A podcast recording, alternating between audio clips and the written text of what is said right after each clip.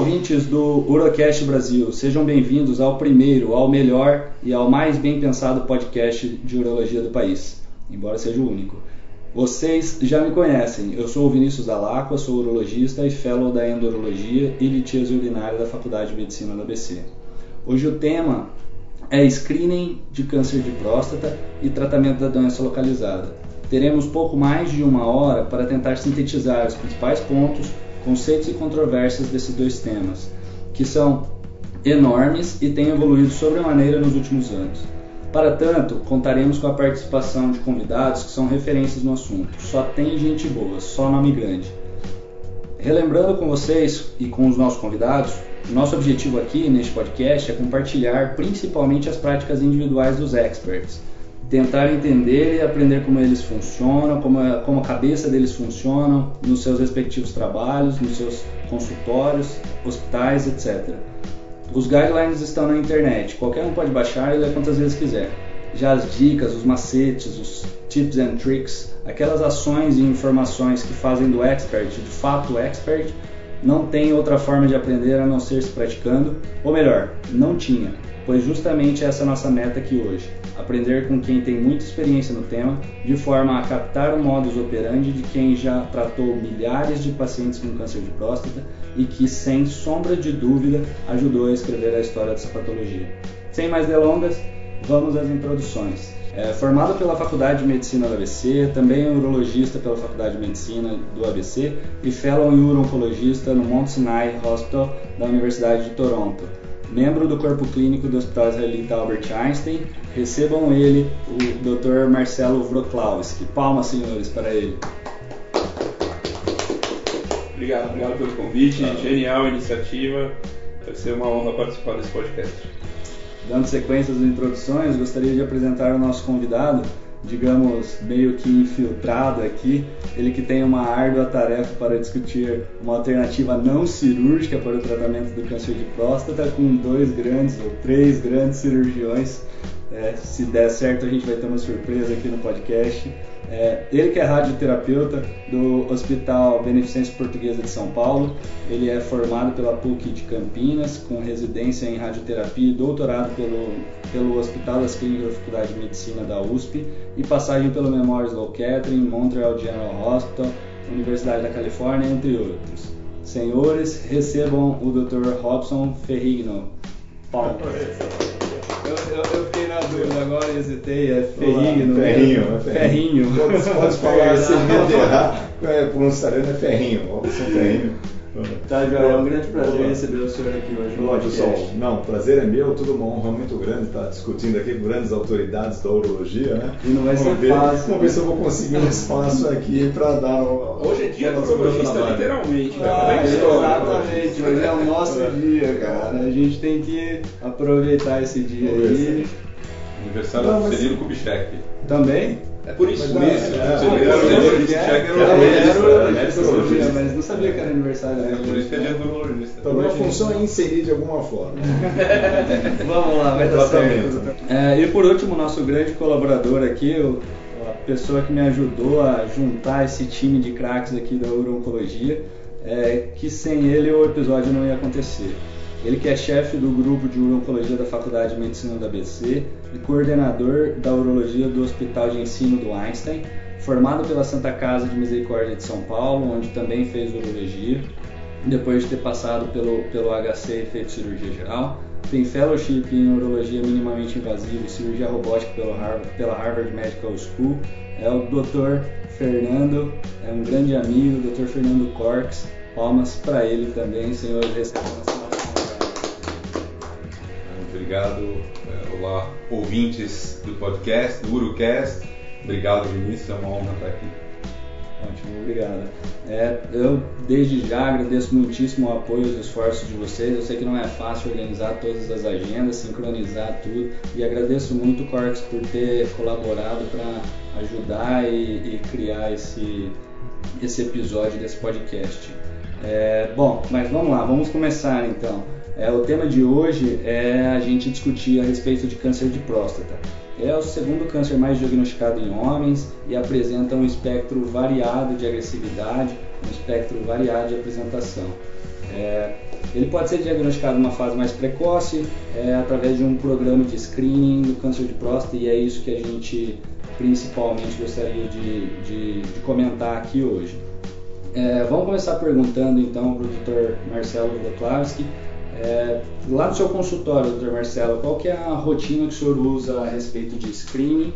Com que idade que o senhor começa? Quais são os fatores de risco que o senhor mais leva em consideração para talvez adiantar essa idade, se é que em algum momento o senhor adianta essa idade para o screening? Se o senhor faz PSA e depois faz o toque retal na consulta de retorno, ou se o paciente chega e o senhor já faz o toque retal, como é que funciona? Como que o senhor age dentro do seu consultório? Esse é um tema bastante complexo que está em voga, se discute muito a respeito do screening. Há algum tempo atrás houve aquela recomendação do US Task Force falando contra o screening por câncer de próstata. Isso já foi colocado em dúvida. É uma nova recomendação do US Task Force.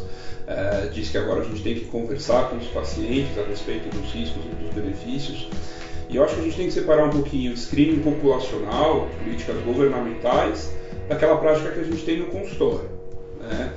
O paciente que vem procurar o urologista no consultório, muitas vezes ele está preocupado com a sua saúde prostática, se é que a gente pode chamar assim. E eu acho que esse paciente tem todo o direito de entender os seus riscos de ter um câncer de próstata. Então, no meu consultório, a minha prática é oferecer o screening, uma vez conversado com o paciente, mostrado os pequenos riscos que o screening apresenta.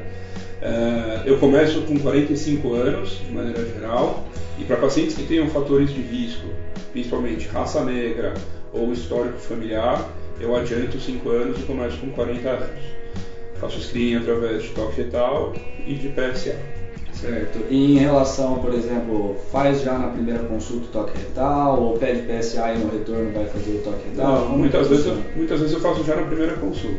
Faz parte do exame físico do paciente, assim como palpar o abdômen, examinar a genitália. Eu acho que o toque retal cabe muito bem nessa primeira consulta. Hoje em dia, a gente tem conseguido conversar com os pacientes, mostrar a importância do toque retal, e a grande parte deles aceitam, uma vez que eles estejam esclarecidos. Porque me parece que 15, 20% você pega um nódulo prostático com PSA normal, né? Até 15%. Saiu um artigo recente mostrando ainda a importância do toque retal, e realmente a gente detecta às vezes. Às vezes pode ser o mais agressivo, né? Porque o PSA está baixo e está bastante. Mas o principal motivo que fez essa pergunta do senhor, doutor, é a respeito de, por exemplo, o toque retal, ele pode alterar o PSA e aí então trazer para você uma informação duvidosa? Por isso que eu pensei, será que fazer o toque retal na consulta? Isso também é controverso, né? A gente sabe que a massagem prostática aumenta o PSA, né? Então aquele toque retal vigoroso, utilizado para pacientes que tenham suspeita de uma prostatite, ou para colher PCA3, que é um dos marcadores tumorais de câncer de próstata, esse eventualmente pode alterar o PSA. O toque retal, por si só, é questionável. O toque retal demora menos de 10 segundos e é questionável se ele interfere no PSA. Além disso, no Brasil, na maioria das vezes, os pacientes não fazem aquela one-stop shop, que eles vão e já fazem toque, já colhem o PSA na mesma tacada. Então, com 48 horas de intervalo, teoricamente, não tem risco desse PSA se alterar. Acho que é tranquilo, então. Acho que dá para fazer na primeira consulta, sabe? Acho que sim. Legal. Você faz alguma coisa diferente, doutor Fernando? Eu concordo. Eu acho que frequentemente quando o paciente vem para o urologista com essa preocupação, ele já vem até psicologicamente pronto para fazer o toque retal. Se ele faz, o paciente sai meio decepcionado, sai inseguro se ele foi avaliado de forma correta. Então, eu acho que faz parte do exame clínico, no paciente que tem uma dúvida quanto ao risco de câncer de próstata ou essa preocupação.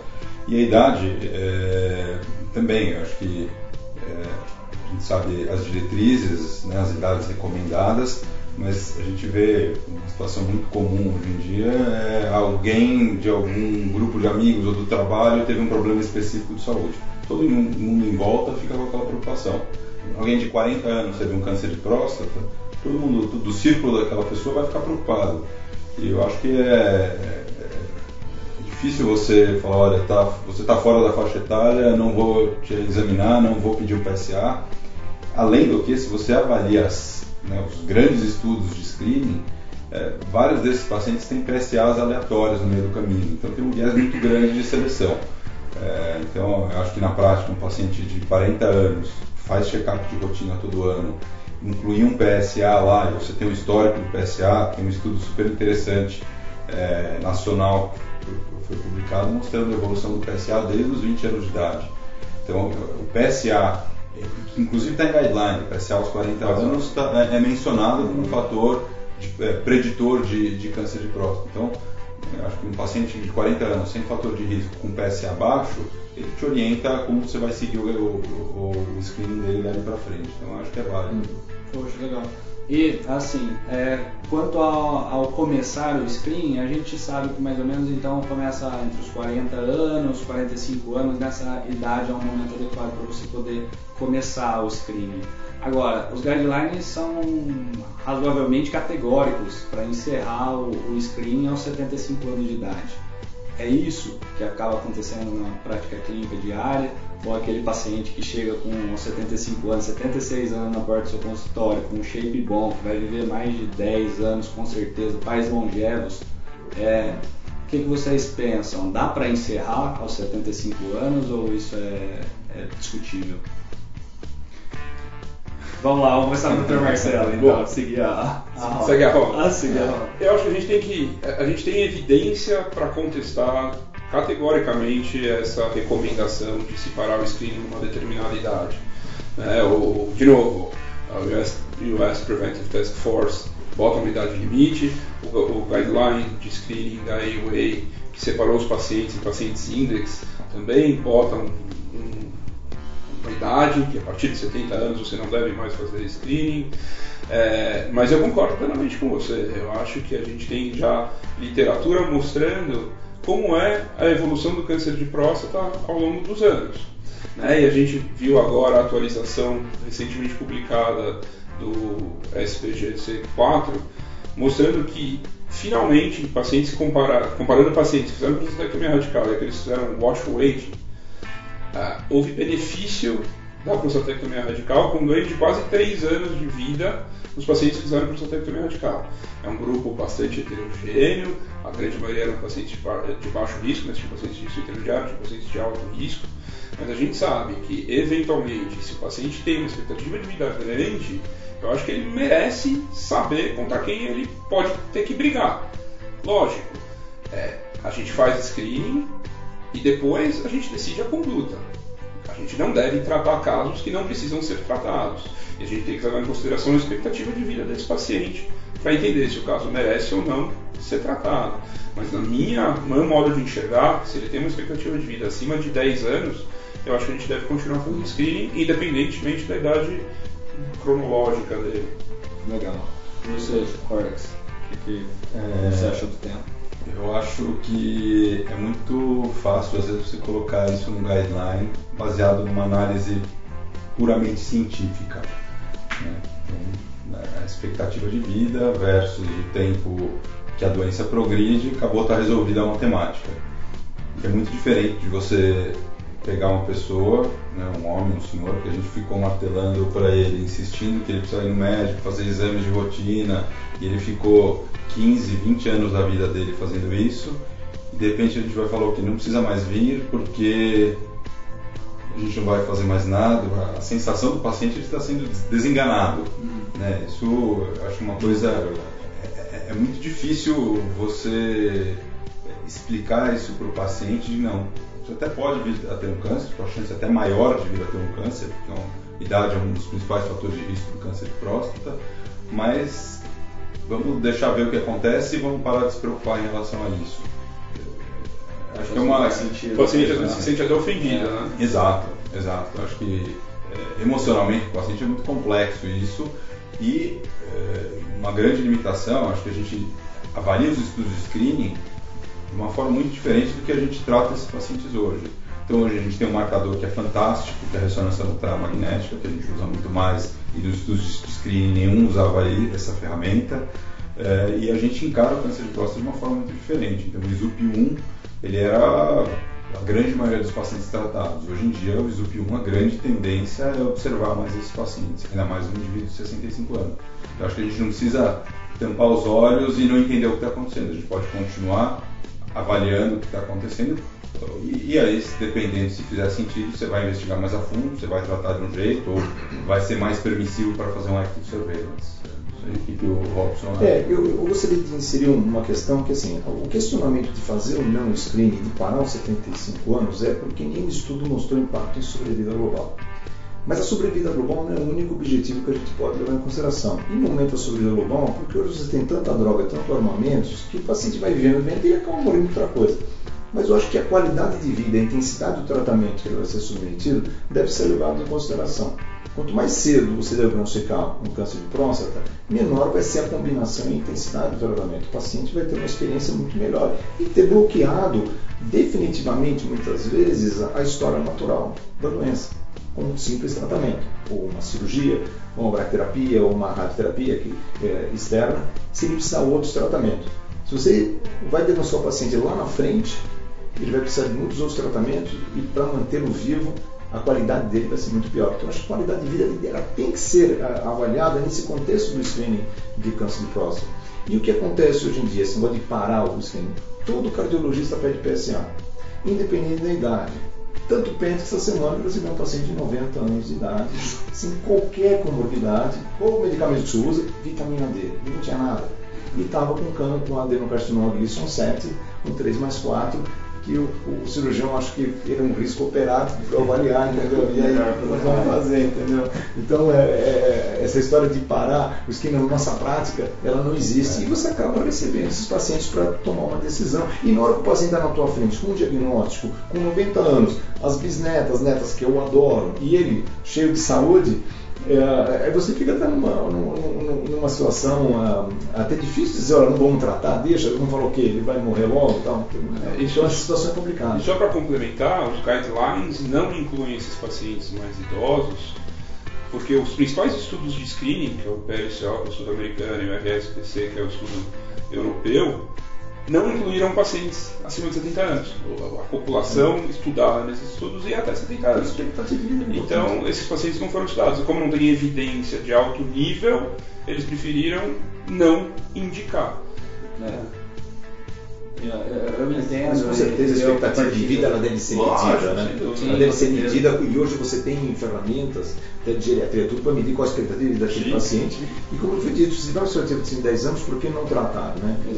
Você vai impedir talvez que ele tenha um impacto negativo na qualidade de vida, com uma progressão local de doença, uma disfunção urinária, alguma coisa.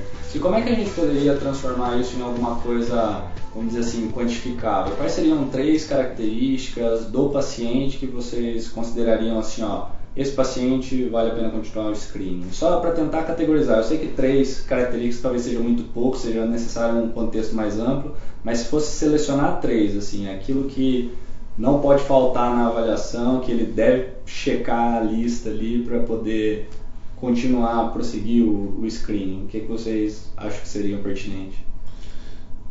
Eu acho que o perfil psicológico é fundamental. Saúde, né, o índice, indicadores de saúde, comorbidades dos pacientes, que refletiria no terceiro, que seria a sobrevida, a expectativa de sobrevida desse paciente, que leva a fazer mais sentido você continuar um rastreamento, um exame de rotina nesse paciente. Concordo, Marcelo? Eu concordo, eu ia comentar a vontade do paciente, eu acho que o desejo do paciente no consultório é o fator principal. Se o paciente deseja continuar investigando, eu acho que, contanto que a gente consiga separar diagnóstico de tratamento, eu acho que fazer diagnóstico não tem problema nenhum. Eu acho que o grande problema é você imediatamente linkar diagnóstico com tratamento ativo. Aí, eventualmente, você vai estar trazendo malefícios para esse paciente. Mas eu acho que fazer diagnóstico talvez não tenha grandes problemas, lógico, levando em consideração riscos de biópsia, etc. E aí também tem que considerar a parte psicológica, né? Porque às vezes você vai propor watchful wait para um paciente que talvez ele não tenha a cabeça para isso. Exato. E aí talvez se ele tivesse tempo interrompido. É por esse motivo que se levanta muito a questão de supertratamentos, né? Os pacientes, provavelmente muitos pacientes, estavam sendo tratados nos últimos anos sem necessidade, né? Mas o desafio é justamente identificar esse paciente, eu acho que a avaliação da expectativa de vida, acho que é um dos fatores mais importantes, né? Continuar no screening e conduzir a doença e aí tirar os critérios de fazer vigilância ativa, né? Se está preparado para isso, poder propor. E você comentou a respeito da ressonância magnética, Korkes, ela tem cada vez mais ganhado espaço na rebiópsia, ou seja, já tem gente usando para estadiamento local da doença, pré-operatória ou pré-tratamento. No screening, existe algum dado na literatura, evidências na literatura que suportem o uso dela para fazer screening do câncer de próstata? Por exemplo, ela pode algum dia, na sua concepção, ou se já existe dado para isso, substituir o toque retal, por exemplo, no estadiamento local, na identificação de nódulos? Eu acho que substituir o toque retal, o toque retal é um exame simples, barato, tirando o preconceito, um exame completamente inócuo, que, como o Marcelo comentou, faz parte do exame físico. Então, eu acho que são coisas diferentes. Acho que, como screening,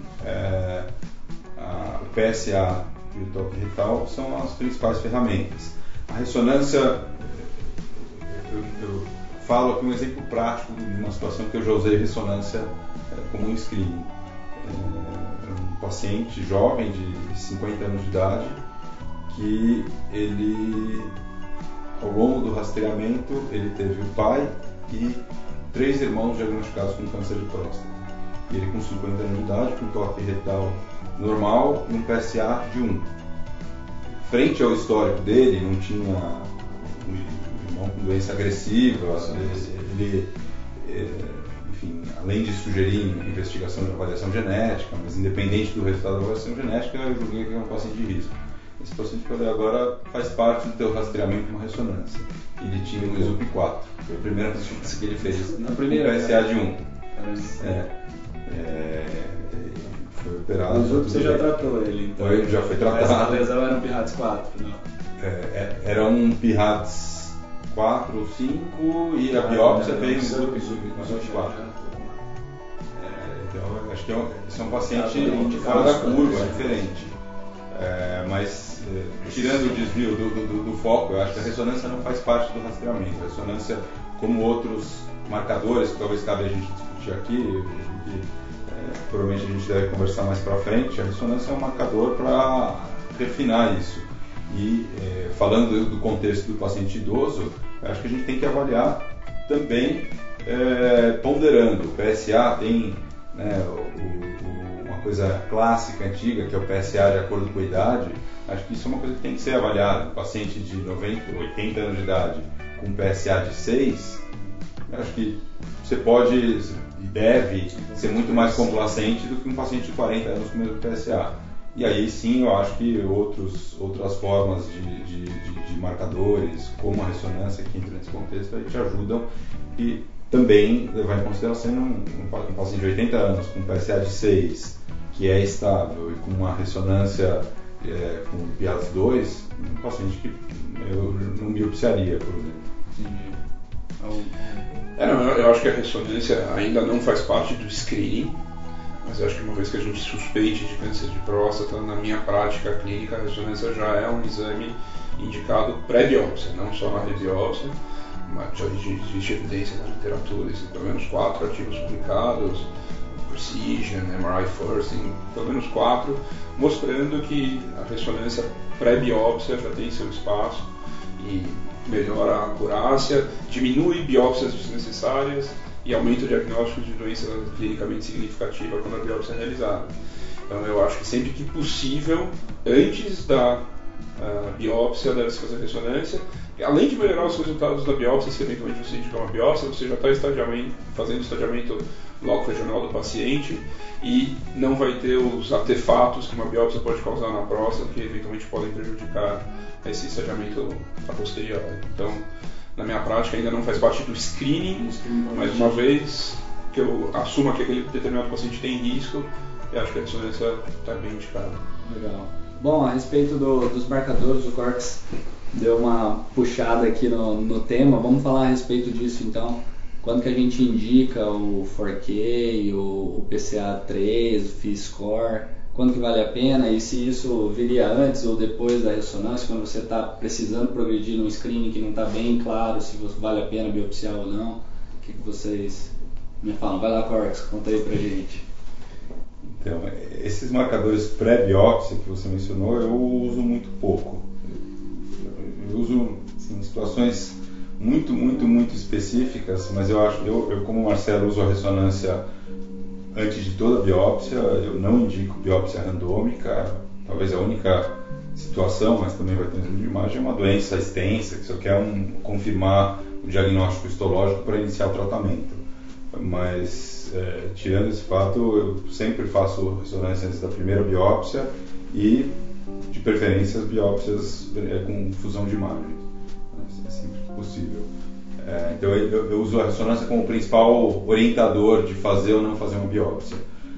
Acho que em situações em pacientes com biópsias prévias, com ressonâncias aparentemente inocentes, mas um PSA aumentando, aí talvez entre... Eu fiz PCA3 nesse contexto. Eu acho que mais como talvez até um tranquilizador do paciente para ficar evitando múltiplas biópsias do que algo que contribua muito. Acho que a ressonância entra nisso com um papel muito mais efetivo. Eu ia comentar isso. Eu acho que talvez os marcadores eles perdem muito espaço por conta da ressonância ser um método mais disponível e relativamente com melhor acesso aqui no nosso meio. Tem um marcador que é um marcador, já que nosso papo é informal aqui, off-label, um marcador que não existe... estudo especificamente nesse contexto do screening, mas que a gente vê que tem sido feito. Eu já recebi pacientes de outros estados que têm feito PET-PSMA como parte do rastreamento primário, né, ou na investigação de uma suspeita. Eu acho que ele entra um pouco nisso, não existe nenhuma recomendação nisso, pelo contrário, não tem estudos especificamente nesse contexto na literatura, tem estudos avaliando a doença primária na próstata, mas não como rastreamento, mas é uma arma que talvez um dia, com redução de custo, talvez é uma arma a mais que a gente tenha. Mas falando do uso off-label dele, eu até tinha uma pergunta a respeito disso, na frente eu escrevi, viajada demais. Bom, acho que não faz muito sentido nesse momento, então. Né? Eu acho que o Korkes tocou no ponto-chave, custo. Né? Eu acho que a gente tem que cada vez mais prestar atenção nessa toxicidade, que é essa toxicidade financeira das coisas. A ressonância, boa parte dos planos de saúde hoje em dia cobrem, as que não cobrem, espero que não tenha nenhum auditor ouvindo a gente pode pedir uma ressonância de pelve que o plano cobre e acaba se laudando a próstata, né, porque o custo do exame é muito parecido para o hospital, então existe a possibilidade de pedir a ressonância de pelve e eventualmente se laudar a próstata. Então acho que a ressonância ela tem essa grande vantagem. Existem situações, e acho que é uma coisa que a gente tem que prestar bastante atenção, a gente começou a confiar demais na ressonância, né? A ressonância até 5, 6, 10 anos atrás com certeza não se falava de ressonância, a ressonância era um exame caro, demorado, fazia espectroscopia, é uma das partes da ressonância multiparamétrica que não se faz mais, hoje em dia só faz difusão. Se questiona se é necessário ou não fazer a perfusão, se precisa fazer contraste ou não. E a gente, como isso ficou mais acessível, os radiologistas ficaram mais experientes, a gente começou a ver resultados interessantes, e a gente está confiando sobremaneira na ressonância. A gente tem que entender que, por exemplo, um paciente PI-RADS 2 tem até 15% de chance de ter uma doença clinicamente significativa. E muitas vezes vem lá um paciente com PCA5, que está crescendo lentamente, tem uma relação livre total, borderline, uns 15%, e vem um PI-RADS 2 e fala, não biopsia. Né? E a gente pode estar comendo bola, entre aspas, em 15% dos casos. Então, essa é uma situação em que eu tenho usado um marcador desses novos, que é o PHI, o Prostate Health Index, o Índice de Saúde Prostática, que não é caro, custa R$800, não é caro. É mais acessível para a grande maioria dos pacientes de consultório. Ele é interessante porque, na verdade, ele analisa o PSA livre sobre total, e mais duas frações do PSA, e dá um score que te dá risco. alto risco para jurídico. E eu tento associar a informação do histórico do paciente de PSA, relação líquido total, com a ressonância, com o FAI. É exceção, mas eu acho que talvez tenha um espaço para o FAI. 4K no Brasil eu acho que não é disponível. E o PCA3 tem alguns estudos questionando a validade desse exame, além do que é um exame invasivo. É invasivo, mas precisa fazer a massagem prostática, é um marcador urinário, diferente do FAI, que é um marcador sanguíneo. E outra situação que eu uso o FAI, às vezes o paciente está super ansioso. Hoje, por exemplo, atende um paciente, 50 anos, primeiro PSA 2.9. Foi visto por um cardiologista, o valor de referência nesse laboratório era de 0 a 4, ele estava super tranquilo, estava normal. O PSA dele, uma próstata de 30 gramas, um PSA de 2,9, toque normal. Eu fiquei um pouco ansioso. A gente sabe que boa parte dos PSAs alterados, quase 50% deles, vão voltar para a normalidade no segundo exame. E eu, então, o que eu pensei nesse caso? É um paciente que eu pedi o FAI, eu não pedi ressonância. Eu poderia pedir só um outro PSA, acho que não estaria errado, pelo contrário, acho que seria o mais convencional, PSA com PSA livre total, para repetir mais ou menos de 1 a 3 meses depois. Poderia ter pedido uma ressonância, mas talvez eu estivesse queimando um exame se o PSA voltasse a normalizar. E ele tem condição financeira, eu pedi o FAI, porque aí sim, se o FAI é alterado, eu vou partir para algo mais. Ou se o PSA se mantiver, porque ele vem especificado, PSA, livre total e o valor do FAI. Aí nesse caso, talvez eu peça uma ressonância. Então, o PSA confirmatório de que existe uma alteração de PSA. Às vezes você pode usar isso. Mas acho que a gente ainda está aprendendo a usar esses marcadores. Então, acho que é muito cedo. A gente não tem nenhum guideline nos indicando o uso de marcadores como screening. Entendi. Bom, continuando, uma coisa que eu gostaria de perguntar é... Já virou rotina, praticamente rotina, a gente pedir ressonância. Ela é muito usada. Mas nem aquele paciente que o PSA está... alterado, o toque retal está alterado, se faz a biópsia vem negativa e não tem uma ressonância disponível. Vamos exportar no interior de algum dos nossos estados aí. O Brasil é um país de dimensões continentais e a gente sabe que talvez a medicina praticada aqui em São Paulo com certeza não é passível de extrapolar para todo o cenário nacional, mas o que a gente poderia fazer? Qual que é a estratégia que vocês orientariam, por exemplo, o colega a seguir? Eu acho que a gente continua, se você não tem recurso, a gente continua seguindo as orientações clássicas antigas de rebiópsia, de biópsia de saturação. Acho que aí tem que jogar com o que tem. Existe um estudo clássico de um belga, chamado Javan, que falava que depois de uma terceira biópsia, você não precisaria mais repetir biópsia, que a chance de um paciente ter câncer de próstata seria muito baixa. Esse estudo é citado por quase todo mundo, ou era citado, antes de ressonância, etc. E aí, quando você vai ler o estudo, na verdade, o estudo metodologicamente não tem nada a ver com isso. Eram pacientes que faziam 3 biópsias sequenciais. Lógico, não faz sentido. Mas, para pacientes que vão progredindo PSA, que a relação livre total vai diminuindo, isso a gente tem acesso, pacientes que eventualmente tenham tido azar, e acho que a gente tem que ficar de olho nesses pacientes, e eu acho que não existe limite ou número máximo de biópsias necessárias. A gente tem que nos guiar pela clínica. Lógico, quanto mais a amostragem da próstata negativa a gente tiver, menor a chance desse paciente ter câncer de próstata, mas a chance não é inexistente. E acho que, como o Korkes falou, eu acho que a gente tem que, numa futura biópsia, amostrar áreas que não foram amostradas. A gente tem que tentar fazer a biópsia mais adequada possível, de preferência amostrar a zona de transição. Existem alguns estudos também que mostram que a gente deve amostrar a zona anterior. Então, quando for fazer a biópsia, não adianta só encostar a agulha na próstata e disparar. Às vezes você tem que perfurar a próstata, porque senão ela não chega na zona anterior. Mas são algumas dicas de como tentar melhorar a acurácia da biópsia quando a gente não tem esses exames disponíveis. A gente tem que tentar fazer a biópsia mais adequada possível, de preferência amostrar a zona de transição. Existem alguns estudos também que mostram que a gente deve amostrar a zona anterior. Então, quando for fazer a biópsia, não adianta só encostar a agulha na próstata e disparar. Às vezes você tem que perfurar a próstata, porque senão ela não chega na zona anterior. Essas são algumas dicas de como tentar melhorar a acurácia da biópsia quando a gente não tem esses exames disponíveis, né? Tá, joia. Já que vocês usam bastante a ressonância e essa ressonância está disponível para vocês antes da biópsia, a ideia é, por exemplo, uma biópsia por fusão cognitiva, fusão por imagem, vocês usam isso? Qual que é a experiência que vocês têm a respeito da biópsia de fusão? Qual que é aquele caso que cairia como uma luva para usar esse método? Acho que se você tem acesso a uma biópsia com fusão, ela ajuda bastante. Hoje em dia, na grande maioria dos casos, a gente indica a biópsia quando tem alguma imagem. A biópsia com fusão ela faz sentido quando existe alguma imagem suspeita.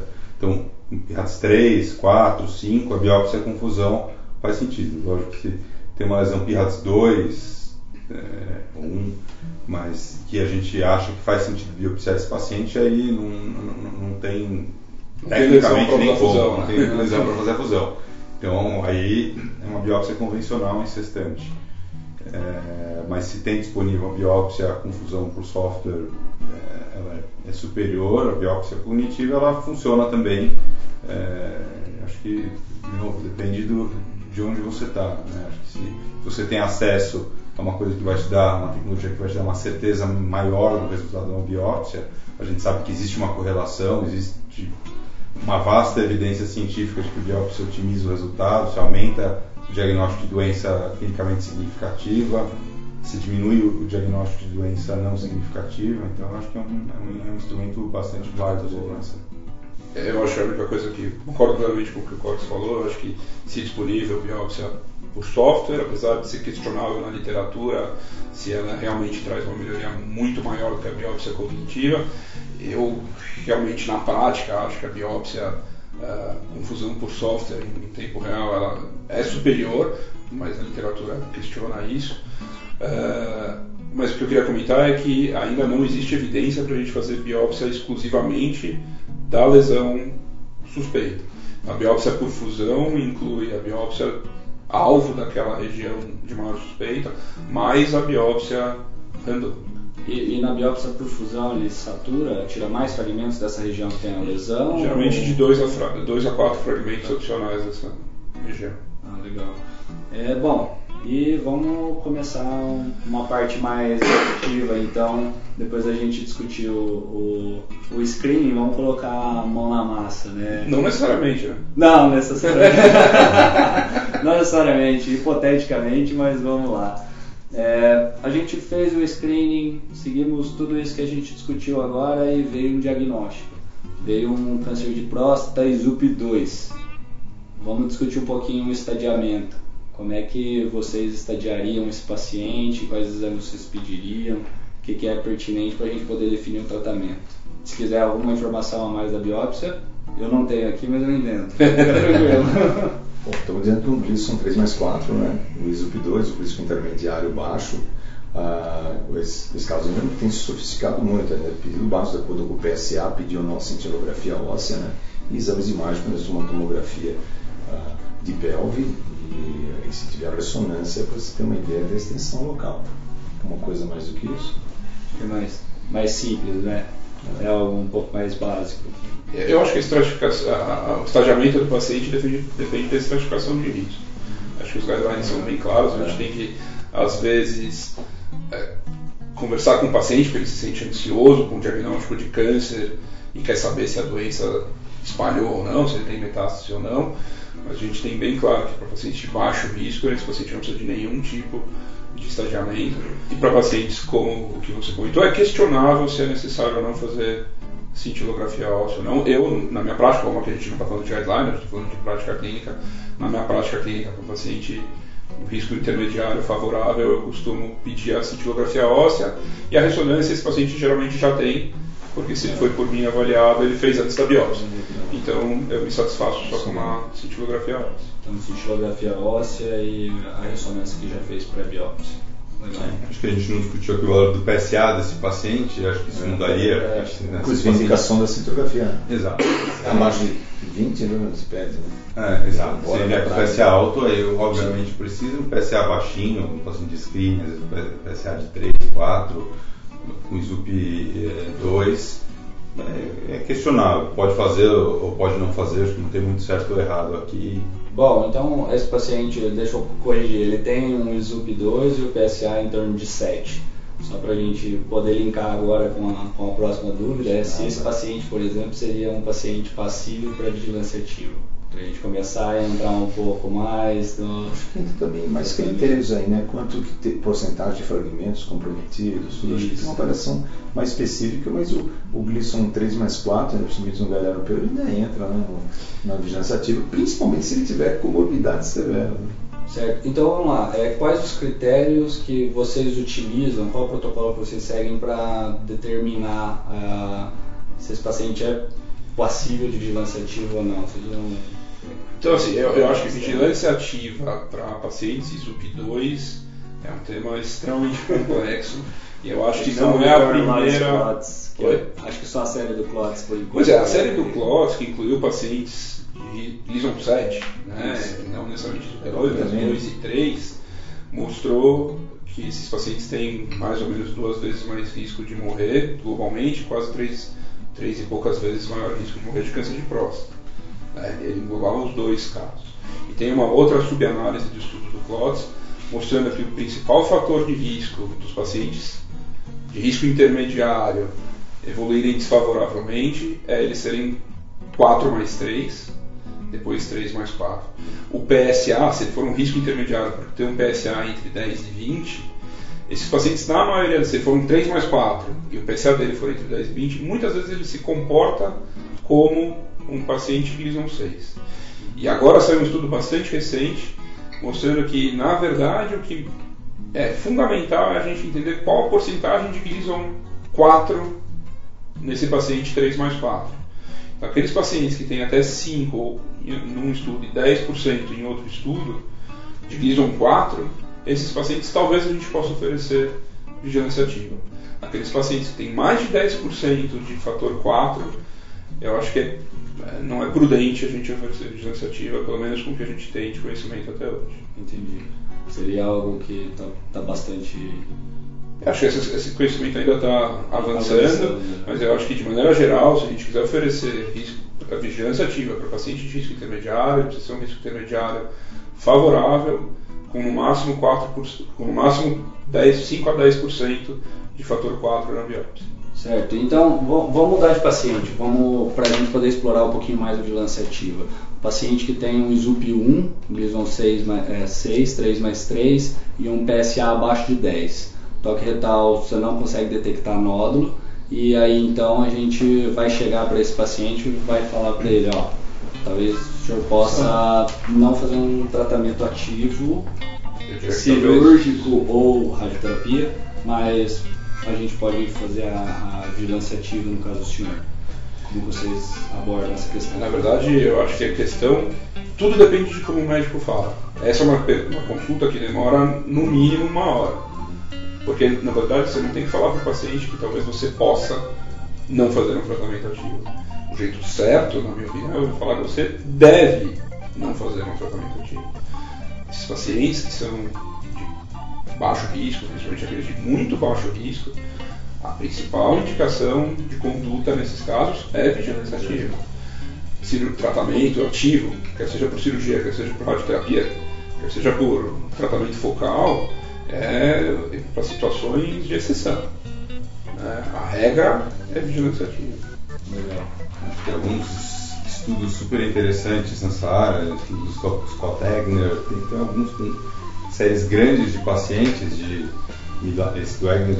14.000 pacientes avaliados, e mostrando que dos pacientes operados que fizeram uma linfadenectomia, nenhum que realmente era ISUP1 tinha metástase linfonodal. Então, trazendo essa discussão, né, se o ISUP1 é um câncer como todo o resto, e a princípio o entendimento hoje é que sim, ele preenche os pré-requisitos de uma doença que a gente chama de câncer, né, de infiltrar, de causar metástase, possivelmente, mas é um dado que faz a gente pensar bastante. Então, talvez o ISUP1, realmente puro, o ISUP1, ele não leva metástase. O que é difícil a gente ter certeza é que não tem nenhum ISUP2, 3, 4, 5 lá no meio. Então isso que a gente precisa confirmar e se assegurar nesse passo de fato de ter o ISUP1 não vacina ele de ter outros tumores associados. Então você tem essa característica de multifocalidade. Mas eu concordo com o Marcelo, hoje em dia cada vez mais a tendência do ISUP1, e principalmente o ISUP1 de baixo volume de doença, é administrativa. Entendi, Dr. Robson. O que o senhor acha? Assim, se viesse um paciente para o senhor que o colega pegou e encaminhou para tratar a radioterapia, aí o senhor olha, tipo, ó, esse paciente aqui talvez administrativo. Isso é muito frequente, a gente percebe com muita frequência na radioterapia pacientes em dedicação de vigilância. É importante o médico selecionar para saber os critérios de inclusão desses pacientes, né, que leva em consideração sua idade, presença ou não de comorbidade, quantos fragmentos estão comprometidos, a porcentagem desses fragmentos. Então, pacientes com ISUP1, com poucos fragmentos comprometidos, menos de 50%, isso na nossa prática é padrão informar que ele não deve ser tratado, porque vamos acrescentar uma toxicidade para ele totalmente desnecessária. Mas isso... E acaba voltando para o urologista. Aliás, no âmbito do SUS isso é muito frequente, o paciente ser encaminhado para fazer a radioterapia, principalmente nesses grupos que têm indicação de vigilância ativa. Legal. Pronto. Bom, estamos recebendo aqui o professor. Poxa vida, turma. Poxa, obrigado, professor. Tá bom, Marcelo. Obrigado. Professor, você também? Como é que você está? Tudo bom, professor? E daí? Obrigado por ter vindo, viu, professor? Bom, prazer. Mas não marcamos hora, certo? Não marcamos? A gente falou, aí acho que o Vinícius tentou falar com o senhor, mas a gente não mandou. Eu devo ter mandado para o lugar errado. Eu mandei errado, porque eu não me lembrei do fato quando ele falou, tem uma coisa, o Fernando falou comigo. Não, mas poxa, também que o senhor veio. Ficou muito feliz, muito honrado. Pegou muito trânsito. Não, estava aqui. Você está brincando, né? Elevador muito. Poxa, ótimo. Acabamos de receber aqui a presença do professor Pompeu. Ele, como eu disse no começo, não é tão fácil sincronizar a agenda de todo mundo, mas ainda bem que deu certo, ele conseguiu colaborar aqui com a gente. Então, só apresentando, uma pessoa que com certeza dispensa apresentações, mas gostaria só de falar um pouquinho do professor Pompeu. Ele que é médico pela Unesp de Botucatu, urologista pela Faculdade de Medicina da USP, mestre, doutor, livre docente, ex-professor titular da Urologia da Faculdade de Medicina da ABC, próximo presidente da Sociedade Brasileira de Urologia, e ele que de Mogi Guaçu para o mundo vem se dedicando à urologia e transformando a urologia brasileira. Fico muito honrado, professor, que o senhor tenha vindo aqui participar com a gente. Eu vou organizar as coisas aqui para que o senhor não vai precisar de nenhuma organização, na verdade, porque eu acho que em qualquer momento que o senhor chegar numa roda de discussão, o senhor vai ter conhecimento a agregar. Fico muito feliz e gostaria de apresentar então o professor Antônio Carlos Lima Pompeu. Palmas para ele também. Palmas para o professor Pompeu. Muito obrigado, é um prazer estar aqui com você. É sempre um prazer renovado poder colaborar com os programas de divulgação dos conhecimentos da urologia, da nossa especialidade, e tuas ordens, e sempre que for necessário eu estarei presente. Legal. Então, estou à sua disposição, à disposição de todos. É um prazer estar discutindo ou conversando sobre esses problemas com pessoas tão diferenciadas e tão conhecidas e tão corretas, que é um time de craque, né, professor? Exatamente. É um time de craque aqui da urologia, conseguimos reunir. Eu acho que indicar vigilância ativa, tudo depende de critérios de seleção, né? Eu acho que se você tem receio de indicar vigilância ativa, acho que pelo menos para aqueles pacientes de muito baixo risco, que seguem os critérios de Epstein, então PSA menor ou igual a 6, PSA menor ou igual a 10, que não tenha nódulo na próstata, T1, no máximo um T2A, poucos fragmentos, pacientes que tenham no máximo um terço dos fragmentos comprometidos e que no máximo 50% de câncer em cada um desses fragmentos, esses pacientes têm os 5 critérios de Epstein e ele é considerado de muito baixo risco. Esses são os critérios de inclusão da série de Hopkins. E esses pacientes, seguidos em longo prazo, com 15 anos de evolução, eles tiveram só 0,7% de mortalidade de câncer específico. Ou seja, não tem o menor sentido indicar prostatectomia radical ou radioterapia ou qualquer outra coisa nesses pacientes. A série do Klotz, que é a coisa mais conhecida, ela é um pouquinho mais permissiva. Ela já incluiu pacientes no começo, principalmente pacientes que tinham Mison 7. Então, eram só pacientes de baixo risco, alguns até de risco intermediário. Quando a gente deixa os critérios mais frouxos, logicamente, esses pacientes têm mais chance de ter uma doença mais agressiva, e aí esses pacientes têm mais chance de evoluir, de progredir durante o segmento. Então, eu acho que se você está com receio inicialmente de indicar vigilância ativa, você é urologista, pelo menos nos pacientes de muito baixo risco, considere fazer vigilância ativa. Nos pacientes de baixo risco, eu acho que você tem que considerar isso, tem que conversar bastante a respeito. Por guideline é a indicação. Existem casos em que a gente pode indicar tratamento ativo, então Gleason 6 de alto volume, ou um paciente que é Gleason 6, mas tem um PI-RADS 5 na ressonância, um paciente que é Gleason 6, mas tem um histórico familiar importante de morte por câncer de próstata precoce.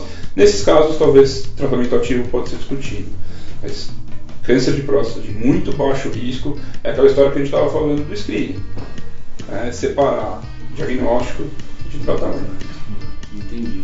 E uma vez que decida por fazer, o paciente, você descobriu o paciente, ele topa fazer a vigilância ativa, qual que é o esquema que você costuma utilizar no consultório para poder fazer esse segmento? Quando que você vai fazer o novo PSA, você faz a biópsia confirmatória, quando que você inclui ressonância nesse segmento, como que funciona? Então, de novo, não sei se você quer falar alguma coisa? Não, eu acho que você falou tudo, acho que é quase consensual isso daí. Agora, a vigilância ativa, nós temos que levar sempre em consideração a expectativa de vida, comorbidades, para adaptar a conduta ao paciente, e não o paciente às condutas que nós temos disponíveis, né? Então, por vezes, um paciente que é idoso, que tem comorbidades, a vigilância ativa pode ser indicada em condições que o tumor em si é mais agressivo, né? E isto diz o Klotz, né?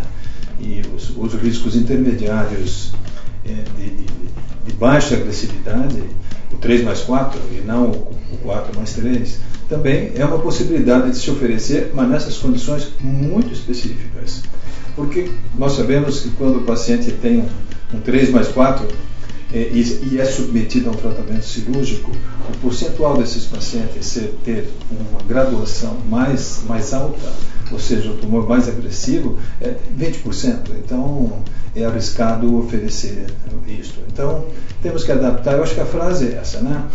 A indicação precisa é esta que deu a CA, e isto vale praticamente para qualquer expectativa de vida. Agora, para pacientes com comorbidade, nós evidentemente que temos que adaptar a coisas, temos que ser mais condescendentes na indicação. Certo. E aí, se o senhor é um paciente que tem, vamos supor, então, um paciente hipotético de 50 anos que tem critérios para vigilância ativa, como que o senhor faz o segmento dele? Como que o senhor vai fazer o acompanhamento, a vigilância ativa em si? Como que é? Acho que não existe nenhum consenso exato de como que deve ser esse segmento. Então, existem várias formas, vários protocolos de fazer isso. Qual que é o que o senhor acaba usando na prática? Temos que adaptar, né? Depende do paciente, depende inclusive da agressividade teórica desse tumor. Mas se nós queremos ser práticos, né? Temos que fazer avaliação desse paciente cada 3-4 meses, né? E depois do segundo ano podemos ser até mais condescendentes e passar cada 6 meses. Agora, como fazer a avaliação é outra pergunta, né? Eu acho que isso vai depender, inclusive, da condição emocional do paciente. Tem aqueles pacientes que não conseguem, mesmo tendo decidido por uma vigilância ativa, não conseguem permanecer por questões, inclusive, psicológicas.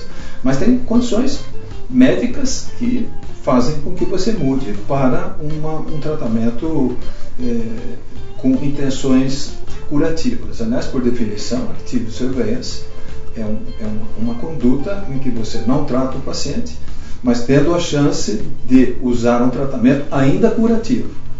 Se você coloca um paciente em observação e se ele tiver alguma coisa, nós só podemos oferecer conduta paliativa, isso já não é mais active surveillance, mas é o que nós consensualmente chamamos de watchful waiting, né? Mas nós fazemos, assim, para o paciente que vem, precisa fazer os exames, é importante, o paciente se sente mais seguro, inclusive, nós temos que pensar nesse aspecto também. Eu faço o exame clínico sempre, eu faço sempre o exame digital retal e faço o exame do PSA e vemos se isso não tem uma evolução, um aumento, uma alteração significativa, para que indique então uma mudança de conduta, que poderá ser até repetir uma biópsia ou propor um tratamento curativo previamente, fazendo novos exames de imagem. Nessa fase dos conhecimentos, eu pessoalmente, eu não opero, não indico uma condição cirúrgica ou mesmo radioterápica sem conhecer bem a anatomia do tumor, para que eu entre em campo com mais segurança do que eu vou oferecer, do que eu vou fazer, etc. Legal, professor. E, por exemplo, a biópsia confirmatória para o paciente entrar na vigilância ativa, mandatória, obrigação, com que tempo a gente faz? Não, mandatória não é, né? Porque aí varia, como já foi dito aqui, de se fazer, porque quando se fala biópsia confirmatória, confirmativa, ou como você quiser, dá a impressão que o sujeito veio, você, antes de fazer propor fazer nova biópsia. Isso é uma maneira que é o que mais se interpreta, mas a outra é confirmar depois de um ano ou depois de 6 meses fazer nova biópsia para ver se as coisas não mudaram. Entendi. Então, é isso. A tendência atual, exato, eu imagino que a sua pergunta vai ser, e daí? Vai fazer biópsia uma vez por ano? Quando que vai fazer? Não há um sujeito com 50 anos, ele tem uma expectativa de vida de 30, mais 30 anos, mais 20 anos, nós vamos fazer 20 biópsias nesse paciente? A prostatectomia é melhor para agulha, né? Agulha é melhor. Eu acho que nós estamos mudando um pouco para medidas sempre menos invasivas. Eu acho que os exames de imagem avançaram muito, a ressonância magnética tem substituído muito, tem diminuído muito o número de biópsias do paciente que atendemos e também no paciente do outro segmento de ativo surveillance. Pessoalmente, eu não faço uma programação com o paciente, sempre faço a programação no sentido que precisa fazer os exames. Mas eu digo, olha, esses exames podem variar de acordo com a evolução do seu PSA, de acordo com o seu exame físico, o exame digital retal, e aí nós fazemos biópsia ou fazemos ressonância, que me parece um exame bastante, que tem uma boa sensibilidade e uma boa especificidade também. Então, temos diminuído muito a indicação de biópsia sensu lato. Legal.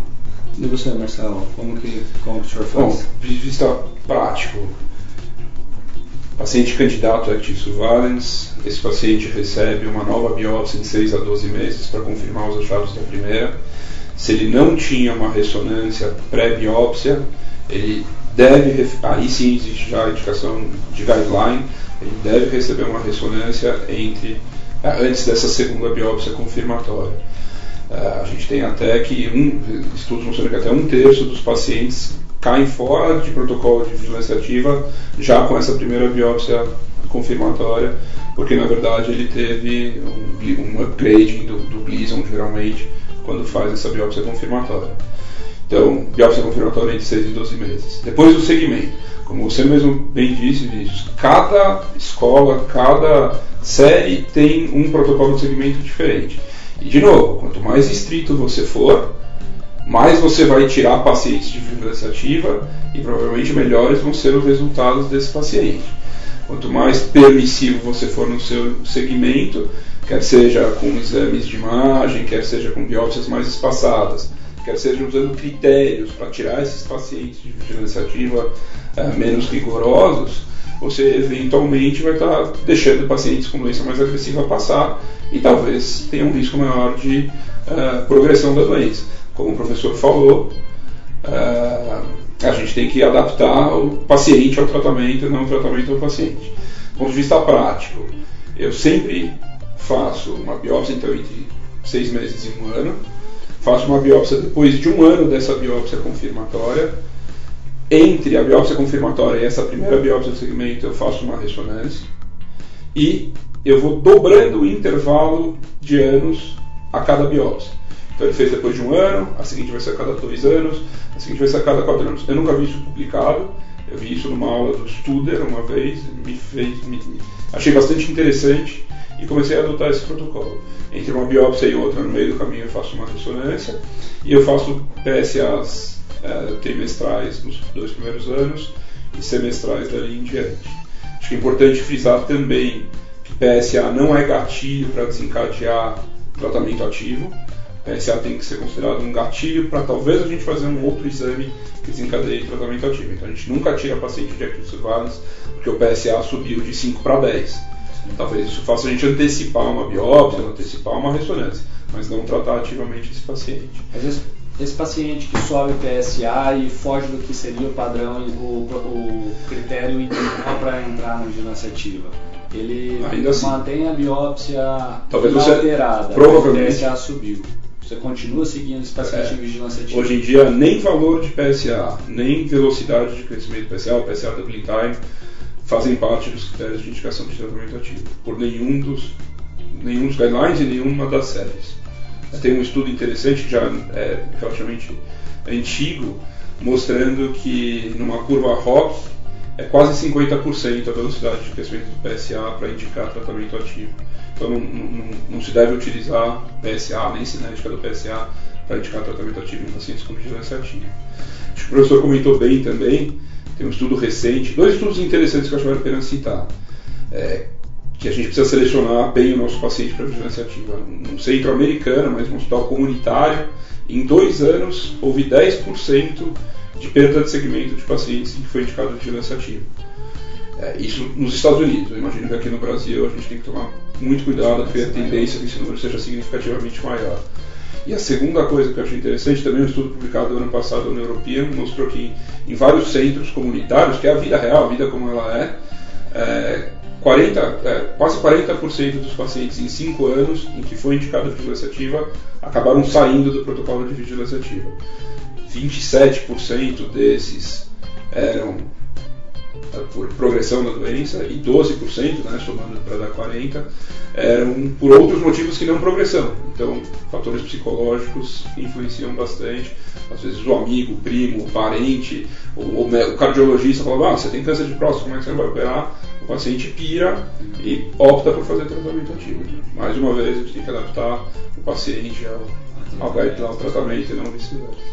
E você, Korkes, qual que é o seu esquema de vigilância ativa? E já para a gente avançar no tema, quais seriam os critérios para você tirar ele da vigilância ativa e propor um tratamento, ou radioterapia, ou cirurgia, um outro tratamento, um tratamento curativo? Eu acho que quando a gente avaliar a vigilância ativa, é extremamente importante a gente entender que são estudos e que é a vida diária. Então, os estudos, principalmente os estudos prospectivos, eles precisam ter protocolos bem estabelecidos até para você poder avaliar e comparar. Então, os protocolos de segmento dos pacientes que são colocados em estudos, eles são extremamente importantes para o desenho do estudo, para a avaliação dos resultados. Eles são muito úteis para orientar a nossa prática clínica, mas eu acho que eles não são absolutos. E da mesma forma, eu acho que a gente não pode aplicar a mesma receita de bolo. Eu acho que um paciente com 5% de um fragmento com ISUP1 e PCA3, que a gente vai colocar em vigilância ativa, ele é muito diferente do paciente que de repente com ISUP2, um pouco mais de fragmento, que você resolve ser um pouco mais permissivo e colocar esse paciente em vigilância ativa. Acho que na minha prática diária, os protocolos de segmento desse paciente são muito diferentes. Né? O ISUP1 com um fragmento com 5% carcinoma insignificante, como a gente chamava lá atrás, é quase que um paciente sem um diagnóstico de câncer, é quase que uma rotina de próstata normal. Ao passo que um paciente com um tumor um pouco mais significativo, um pouco mais volumoso, um ISUP1 com um número significativo de biópsias positivas, uma densidade de PSA maior, acho que é um paciente que demanda uma atenção um pouquinho maior. Então eu não necessariamente faço biópsia confirmatória, dependendo do diagnóstico inicial. Eu faço sim exames de PSA trimestrais em geral, e uso bastante a ressonância como uma arma a mais para saber se repete a biópsia ou não. Um paciente com uma doença mais agressiva, aí sim, né, com uma doença mais agressiva para um active surveillance, aí sim acho que a biópsia tem um papel maior, mas de novo, acho que a ressonância sempre vem junto na minha prática diária com isso. Entendi. E quando que a gente tiraria um paciente da vigilância ativa no seu consultório? O paciente, para estar na vigilância ativa, ele precisa ter uma doença que permita e uma mentalidade, um mindset que permita. Isso o Dr. Eric Klein sempre repete isso, depende da doença e do doente. Então, primeiro momento, o doente que não aceita mais, que fica ansioso, que ficar em vigilância ativa faz mais mal do que possivelmente o tratamento faria. Acho que a gente está aqui para estar junto com os nossos pacientes, orientar os nossos pacientes. Lógico que a gente precisa estar convencido de um tratamento que a gente vai submeter a um paciente, de que a gente não vai estar fazendo mais mal do que bem, mas esse é o primeiro ponto. E em relação à doença, quando a doença dá sinais de que ela não é uma doença tão lenta quanto a gente pensava no primeiro momento. Então, geralmente, isso é avaliado por uma biópsia, seja qual for o gatilho que a gente usou para fazer uma rebiópsia. Então, mudou a biópsia.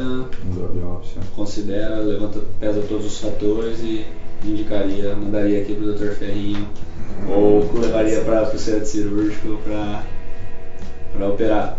Exato. Então, tá joia. E vamos lá, então. A gente tirou esse paciente de... Vinícius, posso só te interromper? Fazer uma propaganda antes disso? A gente está fazendo um questionário, eu acho extremamente importante. Eu respondi. Obrigado. Não, a gente está fazendo um questionário, o link está no site, no portal da SBU, para entender como é a vigilância ativa no Brasil. Não é para julgar ninguém, não é para entender... Na verdade, nem é para entender um pouco a conduta, como pensa o urologista brasileiro, o radioterapeuta e o oncologista, aberto para as três especialidades, e principalmente para entender se a gente tem condições de aplicar a vigilância ativa com segurança no Brasil. Porque você vê que a gente falou de biópsia de repetição, PSA trimestral, ressonância magnética. Isso é caro, isso exige uma parceria do médico com o paciente, do serviço em que o paciente está inserido com o próprio paciente, e às vezes isso a gente não tem disponível. Então esse é o objetivo desse estudo, um questionário rápido, em menos de 10 minutos se resolve.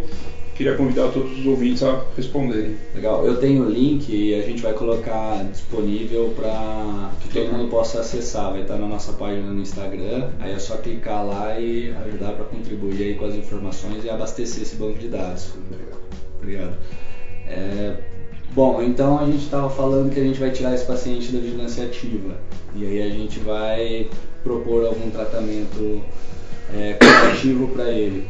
Eu queria saber do Dr. Robson, qual seria aquele paciente ideal para se fazer a radioterapia? Qual seria o perfil ideal do paciente? Qual seria o que mais se beneficiaria?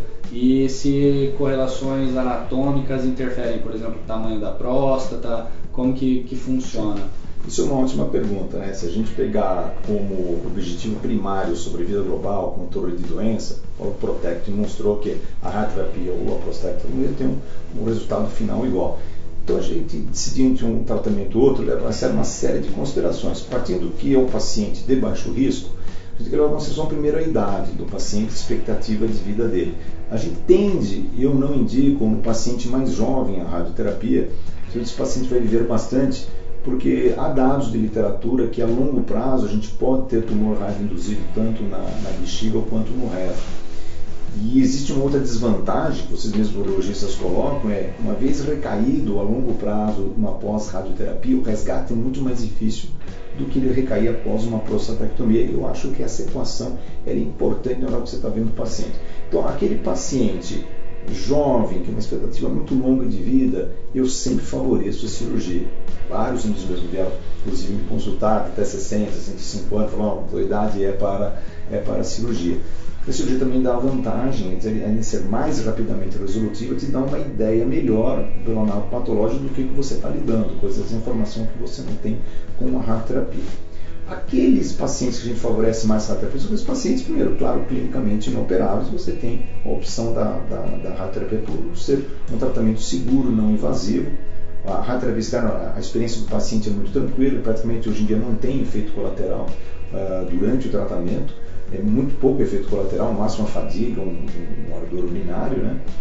Isso só tem a desvantagem que ele tem que visitar o serviço várias vezes, e mesmo assim hoje, com a tecnologia, nós estamos já permitindo fazer cursos mais curtos de radioterapia, desde que você tenha a tecnologia para entregar isso. Sobre o paciente idoso, com comorbidade, com uma expectativa de vida não tão longa, a radioterapia ela é uma opção que se torna mais interessante. E o que você colocou também é importante, paciente com uma próstata muito volumosa, e que tem queixa urinária, é muito melhor que ele seja operado desde que ele tenha condições clínicas para tal. Então, tudo isso deve ser conversado com o paciente. Agora, você tem no consultório aquele paciente que vai bem com os dois tratamentos, e aí eu acho que você tem que dividir realmente com o paciente o que ele prefere. Às vezes o paciente se sente muito mais seguro de ter a próstata removida, se ele não precisar de um tratamento de resgate. Assim, então aquele paciente tem pavor à cirurgia, ele não quer passar por um corte, por um hospital, não quer ficar com a fralda algum tempo no pós-operatório, não quer ter a probabilidade de ter incontinência, todas essas questões são levadas em consideração. E em relação à modalidade de radioterapia, o que o senhor costuma usar na prática cotidiana? Quais seriam as modalidades que a gente teria disponível? Sim. E qual que é um sure. Para o paciente de baixo risco, é o que nós estamos conversando aqui, né? Uma vez com uma próstata menor que 50 gramas, você tem duas opções. Você pode fazer uma braquiterapia, que é um implante de material radioativo que é definitivo. O paciente é um tratamento mais rápido, você faz em day clinic, né? Ou a radioterapia externa. A vantagem da braquiterapia, por ser mais rápido, né, tão curativo quanto a radioterapia externa, é desvantagem que dá mais sintomas urinários. O paciente é uma necessidade de 8, 10 meses aí de ter que usar um bloqueador alfa para poder urinar melhor, porque vocês imaginam, você coloca 80 a 100 sementes dentro da próstata, ela fica borjuda, ela fica grande e muitas vezes ela acaba dando a diminuição do fluxo urinário para a uretra, mas uma excelente opção curativa, e a literatura mostra resultados tão bons quanto a prostatectomia radical e a radioterapia externa. A radioterapia externa tem a desvantagem de o paciente vir 37, 38 dias. No entanto, como eu mencionei, hoje você tem estudos do hipofracionamento moderado, que são os ingleses, o chip já com um segmento de 10 anos, que te permite, se você tiver tecnologia, lê-se tecnologia MRT e o IGRT, que dá o controle do posicionamento e do local da próstata, você fazer em 20 aplicações. Isso dá uma economia de praticamente 17 dias úteis de tratamento, né? Então hoje, 20 aplicações, desde que você tenha tecnologia, o paciente não tenha queixa urinária, é uma excelente opção de tratamento. E agora está crescendo também, e eu ainda tiro um pouco o pé, porque os principais estudos vão até 5 anos, que é o ultra hipofracionamento, que é aquelas 5 sessões de tratamento que você faz, 5 dias. 5 dias é uma maravilha, uma duração de tratamento que todo mundo queria. Só que assim, 80% dos pacientes usados foi de risco baixo intermediário, e o único estudo randomizado, ele tem 5 anos de seguimento. Isso para a próstata é muito pouco, em termos de toxicidade urinária tardia, o âmbito da mesma controle da doença. Isso é um pouco temerário, eu acho que 5 anos de seguimento de estudos randomizados ainda é pouco, né? Mas eu acredito que no futuro isso possa ser também uma opção para aquele tratamento. Eu já fiz essas opções quando o paciente, por exemplo, ele tem uma demência, mas precisa ser tratado, um Parkinson, um paciente muito idoso, mas ele está com um risco de ter uma obstrução urinária, se a perspectiva dele é de 5 a 10 anos apenas, é uma excelente opção, novamente, desde que você tenha a tecnologia. Então hoje você tem uma gama de armamentos, né, de ferramentas, que são tanto seguras, né, quanto efetivas para o paciente. No desenvolvimento dessas tecnologias, né, que envolveu acessórios, os aceleradores, o software, né, a gente conseguiu trazer essas toxicidades tardias bem baixas, para torno de 5, 4%, entre retite, cistite. Então, hoje está muito melhor se trabalhar com a terapia do que antigamente. E só para eu entender, doutor, no hipofracionamento, você entrega a mesma dose em menos dias, ou a dose de radiação muda? Muda tanto a dose por dia quanto a dose final. Você tem que buscar a mesma efetividade biológica. Então, o que acontece é que você aumenta bastante a dose por dia. Aumentando bem a dose por dia, você pode diminuir a dose final para ter o mesmo objetivo, a mesma efetividade. Então, por exemplo, quando a gente faz 37, 38 dias, nós estamos usando a unidade que a gente usa de absorção da irradiação pela matéria, que é de grays. Então, eu uso 2 grays por dia. Quando eu vou para 20 aplicações, eu aumento 50% desse valor, eu vou para 3 grays por dia. Então, 20 de 3 tem sido mostrado como igual a 38 de 2. A única diferença que os estudos têm mostrado, já com 10 anos de seguimento, é que você tem um pouco mais de toxicidade urinária aguda durante o tratamento. Mas a efetividade e a complicação tardia, que é a nossa maior preocupação, está sendo igual. E o curioso é que, quando a gente fala em hipofracionamento, você pode procurar aqui estudo inglês ou outros países da Europa. Né? Você nunca vai encontrar um estudo de hipofracionamento americano. Né? Porque é por causa do reembolso, a forma de reembolso ainda ser por aplicação lá e não empacotado no procedimento. Quando então, você tem uma medicina um pouco mais socializada. Exato. O Free for Service vai tender a acabar, né? Aqui no Brasil, inclusive, há uma tendência muito grande de você fazer por pacote. Eu, por exemplo, na prevenção portuguesa, quando eu entrei lá, eu transformei todos os procedimentos da terapia em pacote. A gente já fazia isso no Einstein. A operadora gosta muito de ter uma previsibilidade melhor e você pode trabalhar com o número de aplicações porque o reembolso vai ser igual. Então isso incentiva o quê? A você otimizar o tratamento do paciente. Eu vejo lugares hoje com metástase óssea que o paciente para tratar 20 dias, quando você pode fazer uma aplicação. Entendeu?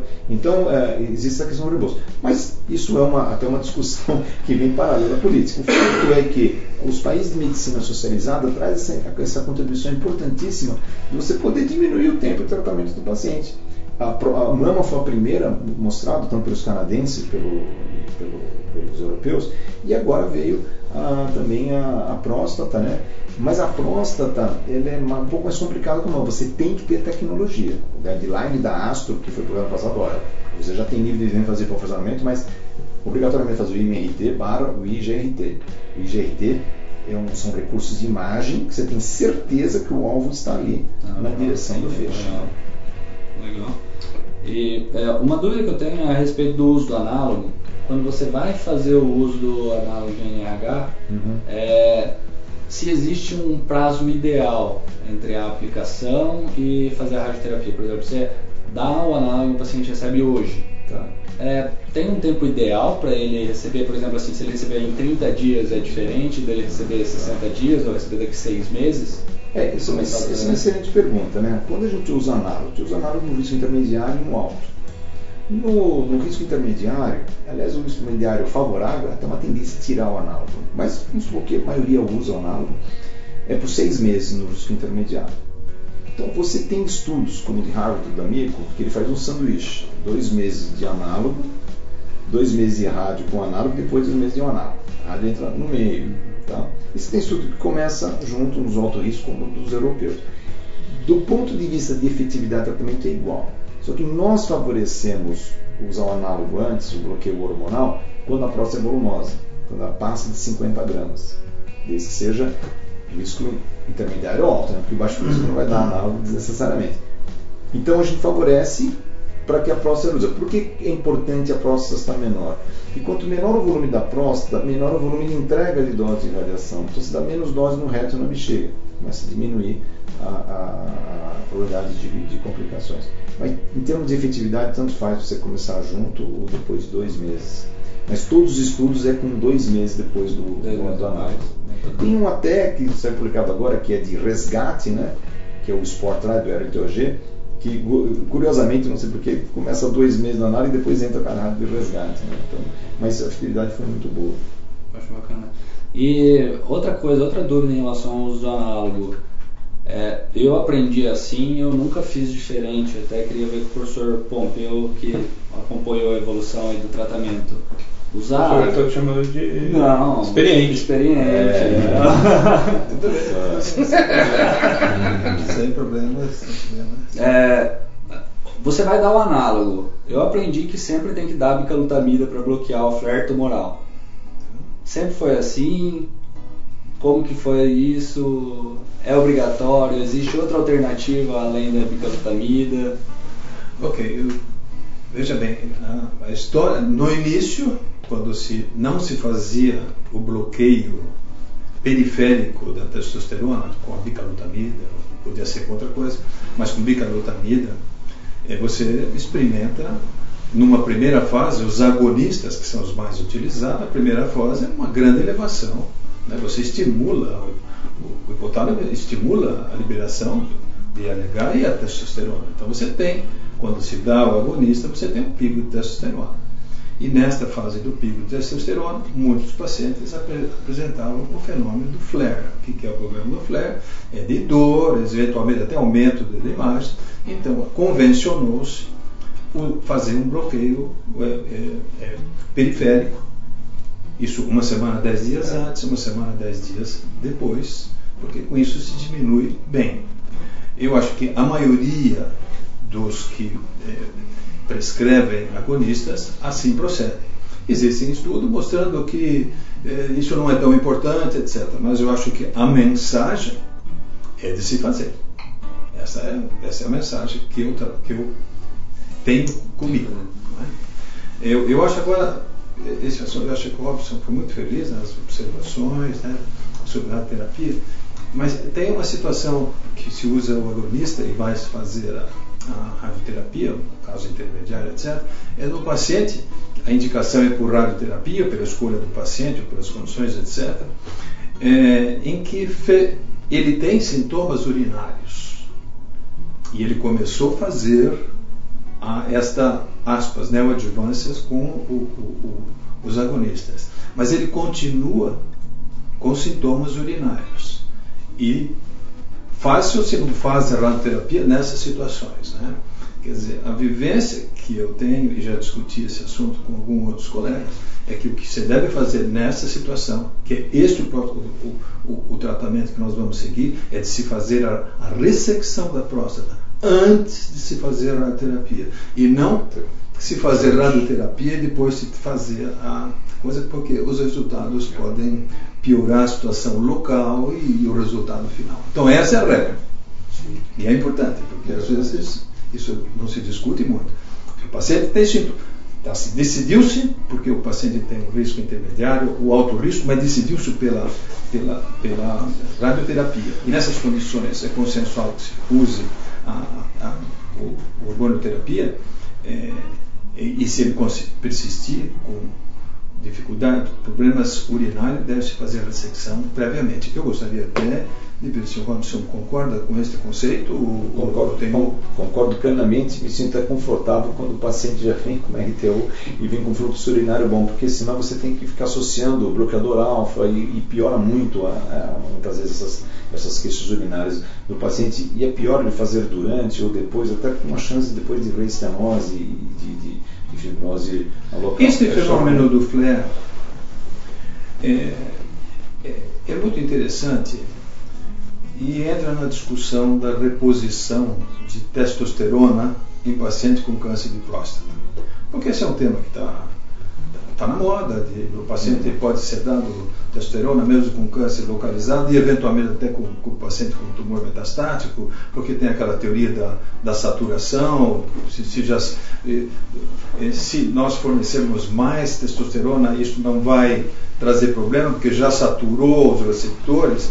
Mas isso é uma discussão interessante, porque da testosterona, se para um paciente com câncer metastático, eu estou buscando um fenômeno do flare, porque eu estou aumentando a testosterona e o paciente pode ter uma reação desse tipo. Portanto, toda vez que tem essa história da reposição, eu faço a mesma pergunta e tem-se discussão, alguma coisa, e às vezes, quando eu não faço, até quem está expondo pergunta, pô, você não vai fazer aquela pergunta do flare, mas é mesmo, porque eu não estou convencido dessa... Ponto de vista prático, acho que o Robson pode responder. Eu acho que os estudos não fazem bloqueio combinado quando vão fazer hormonoterapia em pacientes que vão receber radioterapia. Acho que essa questão do flare tem sido bastante questionada, como o professor Pompeu comentou. De novo, a gente está falando agora de prática clínica. Quando o paciente é metastático e a gente vai começar a hormonoterapia, eu acho que a chance dele fazer ter dor, etc. Eu acho que pode ser mais tangível, e aí sim eu faço um bloqueio combinado com bicalutamida para evitar o flare, mas para pacientes que têm doença localizada, sem evidência de metástase, e que vão fazer tratamento radioterápico, e que sejam de risco intermediário, principalmente desfavorável, ou de alto risco, que vão receber análogo concomitante, eu acho que não tem indicação, na minha opinião, não tem indicação de receber bicalutamida. Eu acho, para fazer um contraponto aqui, Marcelo, é que o dano que você pode causar ao paciente, para começar a hormonoterapia, dando bicalutamida 20 dias, é tão pequeno e o custo não agrega muito dentro dessa atmosfera, desse pacote, que eu tenho, a minha tendência é sistematicamente fazer o bloqueio nesses dias. Há uma controvérsia, e eu gostaria de saber a opinião de vocês, porque vocês são bastante experientes. Outros defendem que o bloqueio duplo, tanto periférico, provoca uma diminuição do volume da próstata mais rápido do que só o bloqueio central. Isso é verdadeiro ou é só uma impressão de alguns autores? Isto foi o que era proposto, né? Mas hoje em dia nós sabemos que quando você trata com um bloqueio assim dito completo, que não é completo, né? Mas usando também um periférico, você vê que o benefício a longo prazo é 5%, 3 a 5%. Então, hoje em dia, praticamente saiu de moda se começar o tratamento combinado, né? Agora, nós estamos no Brasil. E aí vem a prática, né? Eu estou tratando o paciente com um hormônio e ele começa a escapar, e esse escape, estou falando em termos de PSA, eu tenho que, existe indicação de fazer, encostar alguma coisa nesse agonista, ou nessa orquiectomia química ou cirúrgica. Eu acho que ainda existe um espaço para, se você não tem disponibilidade das drogas, enzalutamida, a abiraterona, etc., que tem alto custo de dificuldade, eu acho que ainda existe um espaço para a bicalutamida. Bom, e eu acho que sobra agora para a gente aquilo que o urologista mais tem uma motivação maior, aquilo que eu acho que todo urologista gosta muito de prostatectomia, tem aqueles que não gostam tanto, mas é uma cirurgia que está muito íntima ao dia a dia do urologista, aquilo que ele gosta bastante. E que vocês me falariam, por exemplo, Korkes, de cuidados que eu devo ter para selecionar o paciente que vai para a cirurgia e não que vai para a radioterapia?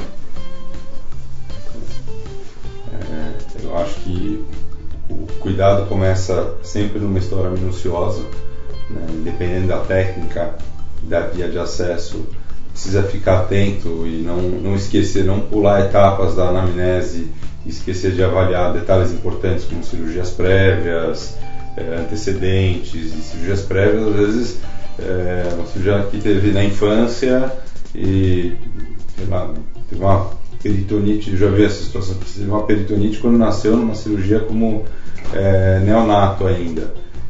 Você precisa tomar muito cuidado quando você vai pensar numa cirurgia robótica com acesso transperitoneal, ou uso de telas para correção de hérnias. Então, isso faz parte da história, né? Alterações, medicações que o paciente faz uso, dependendo da via de acesso, você pode estar mais ou menos preocupado com a medicação antiagregante ou anticoagulante, e muito a orientação ao paciente. Eu acho que a prevenção de complicações é muito da orientação ao paciente. Saber o que esperar depois da cirurgia, saber o que esperar de resultado da cirurgia, se ele é bem explicado e você não promete coisas que você não vai conseguir cumprir, eu não tenho dúvida que a tua cirurgia depois transcorre de um jeito muito mais tranquilo. Entendi. E de cuidados técnicos que a gente teria no momento da cirurgia para melhorar o desempenho pós-cirúrgico, evitar a incontinência urinária, evitar a disfunção erétil?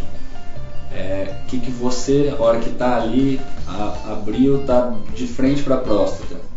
Eu queria agora que você meio que me descrevesse assim, tipo, ó, eu tenho que tomar cuidado aqui, tenho que tomar cuidado ali, quais seriam as dicas práticas da cirurgia? Eu acho que um campo com boa visão sempre vai permitir uma cirurgia tecnicamente melhor, então cuidar bastante, ser bastante meticuloso com a hemostasia na cirurgia, né? Não tentar acelerar passo, ter um bom controle de sangramento, isso sempre que possível você vai conseguir fazer uma cirurgia melhor. A preservação das estruturas, que obviamente todos os urologistas que fazem esse tipo de cirurgia sabem que a gente se preocupa com esfíncter, com feixe neurovascular, lógico, dependendo das características da doença. O colo vesical é uma coisa que é bastante controversa e acho que a tendência maior é ser colocado um pouco de lado a preservação de colo, e eu não fico tão preocupado com a preservação de colo, mas eu fico sim atento, e eu acho que a minha impressão é que tem um resultado melhor a reconstrução de um colo compatível com a uretra. Então, você fazer uma anastomose com um colo muito aberto, a minha impressão é que os resultados são piores em termos de recuperação mais precoce da continência. Então, eu não me preocupo em preservar o colo, mas me preocupo sim em reconstruir um colo, fechar o colo com uma anastomose satisfatória.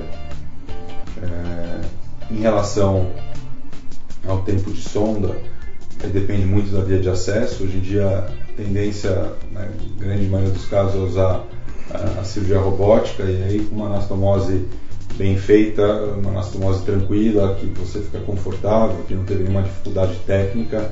Acho que a retirada da sonda com pouco tempo, e aí 5 dias é um tempo bastante confortável, eventualmente, dependendo do caso, até dá para tirar um pouquinho mais cedo do que isso. Você evita as complicações da sonda também a longo prazo. Entendi. Você, Marcelo, algum detalhe técnico assim? Detalhes técnicos, assim, diferentemente do Korkes. De novo, eu acho que a cirurgia robótica, a gente está falando do consultório, a gente tem acesso a essa tecnologia aqui em São Paulo, agora já de maneira relativamente ampla. Eu acho que se os estudos ainda não mostraram benefício oncológico e funcional, pelo menos no único estudo prospectivo randomizado que existe, na minha opinião, minha prática clínica, eu acho que a cirurgia robótica é melhor. Hoje em dia eu me considero o melhor cirurgião robótico do que o cirurgião aberto, mas a evidência da literatura ainda não mostrou isso. Eu acho que a cirurgia robótica fez a gente enxergar melhor e fez com que tanto a cirurgia laparoscópica pura quanto a cirurgia aberta se tornasse melhor.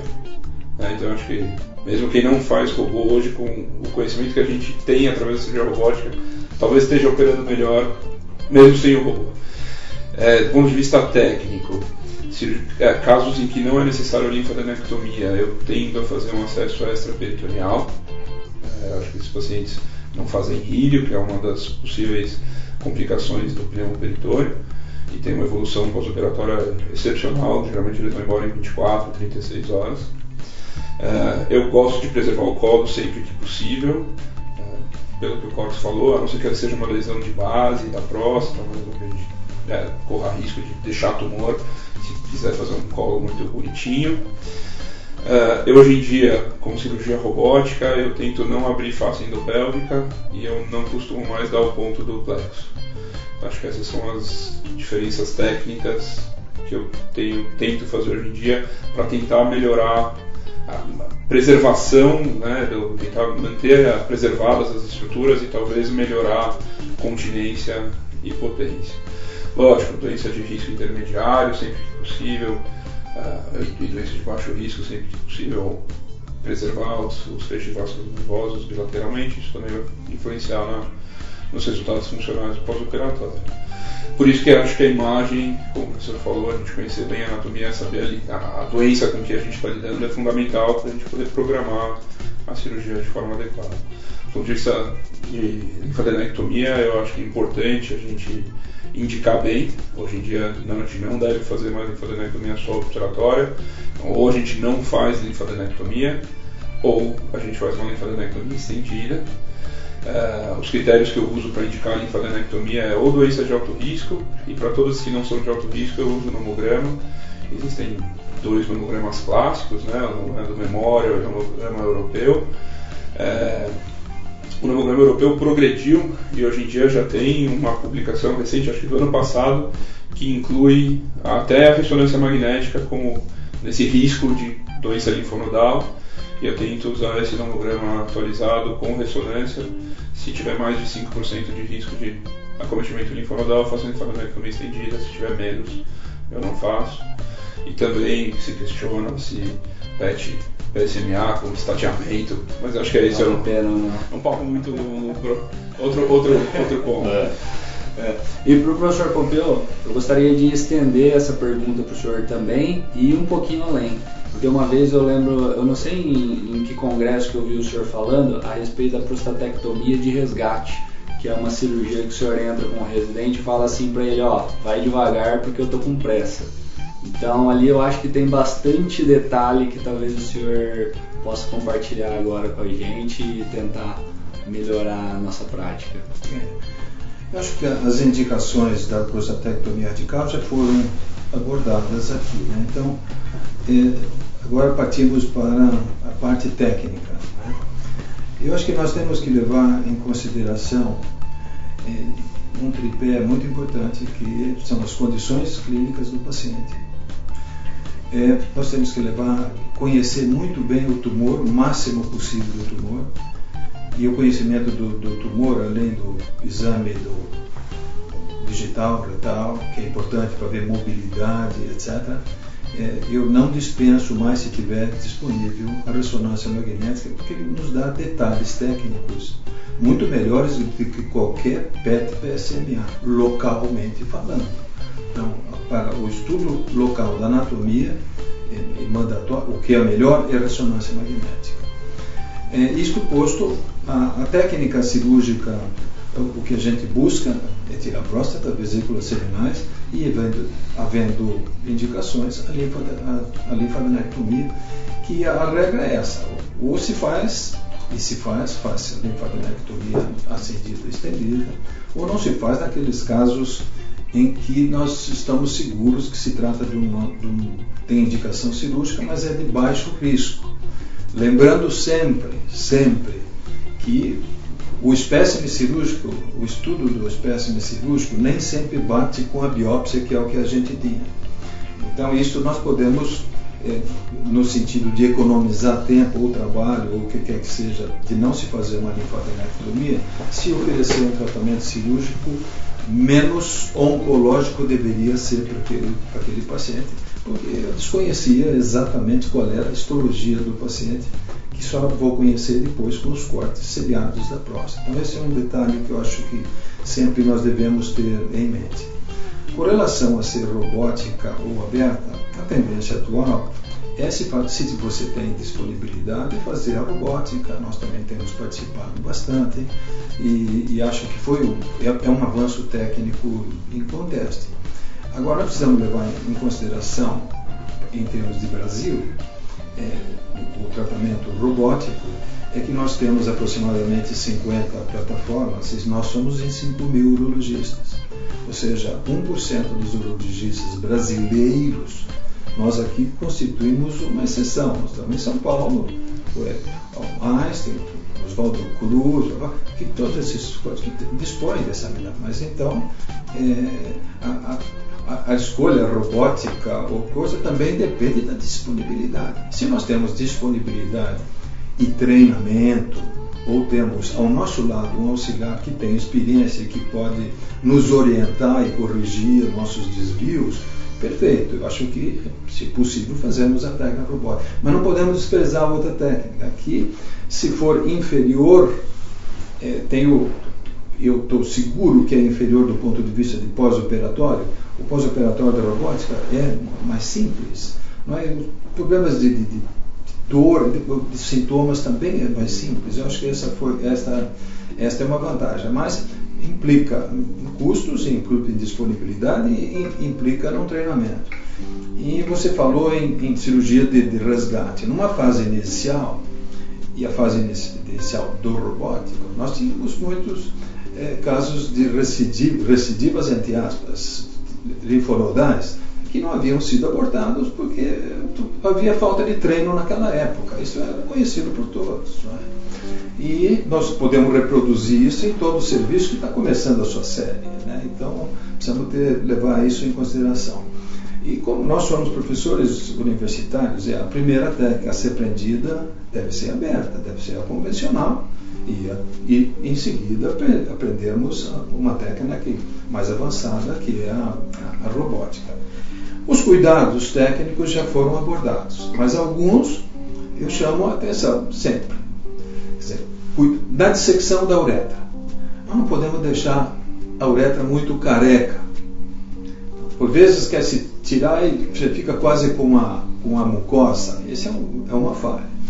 Segundo, as coisas que é extremamente importante, nós precisamos fazer anastomose entre o colo vesical ou corrigido ou não com a uretra, que tenha uma aproximação perfeita. O pior erro que nós podemos cometer numa prostatectomia radical é aquela de dar-se os pontos à distância e deixar um espaço onde você quase que vê a sonda.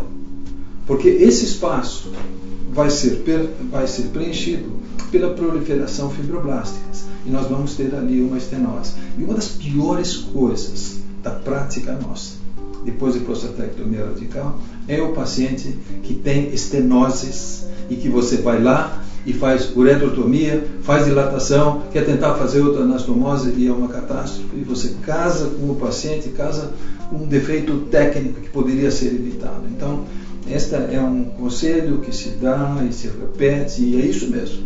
A anastomose precisa ser, se possível, estanque, ou watertight, quer dizer, sem vazamento, mas não podemos sair de campo sem ver que os pontos estão acoplados, estão próximos dos outros. Isso não há nenhuma dúvida. Cuidados complexos, tal, isso com o feixe, quando dá para se ver bem, etc.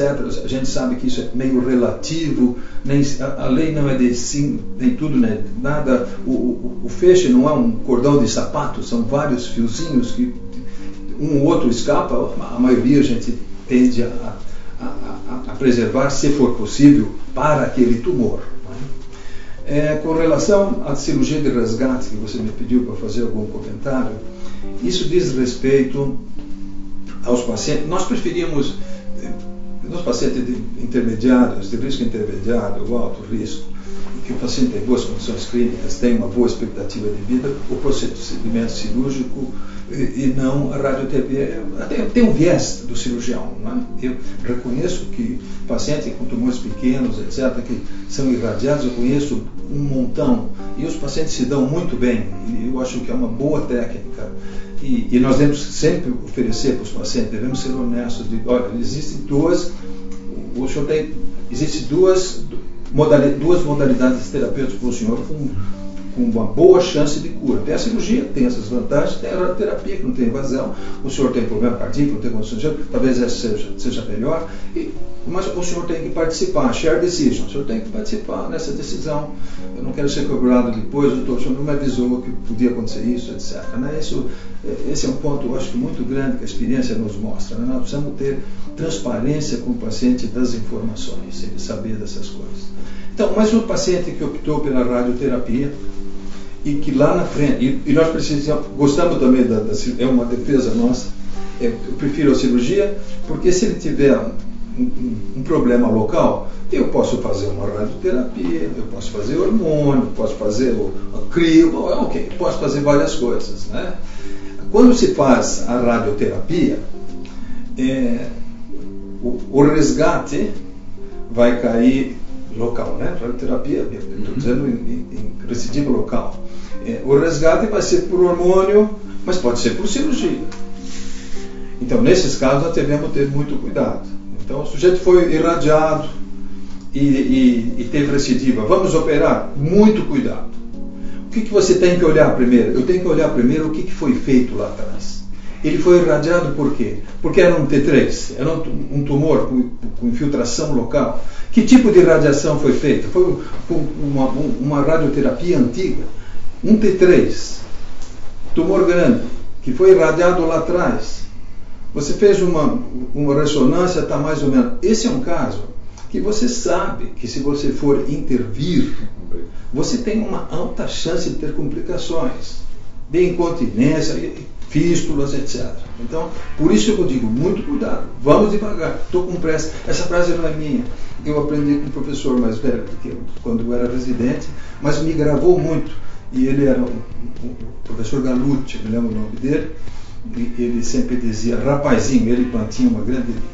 senhor italiano, ele era agressivo, uma pessoa de um coração enorme, mas ele era agressivo, assim, no sentido de falar, ele chamava, rapazinho, devagar, porque eu estou com pressa, sabe?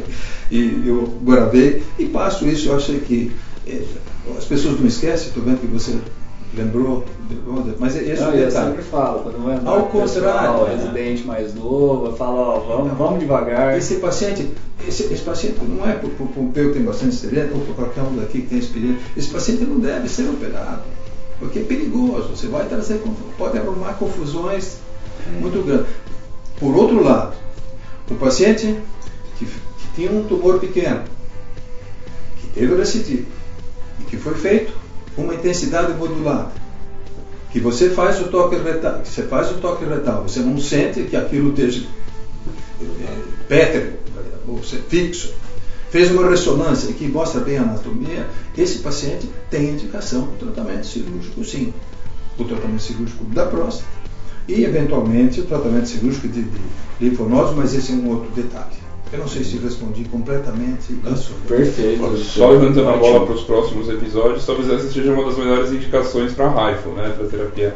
É exatamente o que eu ia comentar. A gente ia ter a gente já conversou, está fechado o próximo episódio a respeito de RAIFO. E eu gostaria de perguntar para o senhor se seria uma boa indicação fazer o tratamento da próstata através do RAIFO. Você está falando do escape do pós-rádio. Pós-radioterapia. Fez radioterapia, aí recidivou e a gente vai precisar tratar. Aí qual seria a opinião do senhor a respeito do RAIFO? Então, a experiência, eu acho que a experiência nossa ainda é inicial, não é grande. Nossa, todos, né? De alguns serviços tem, etc.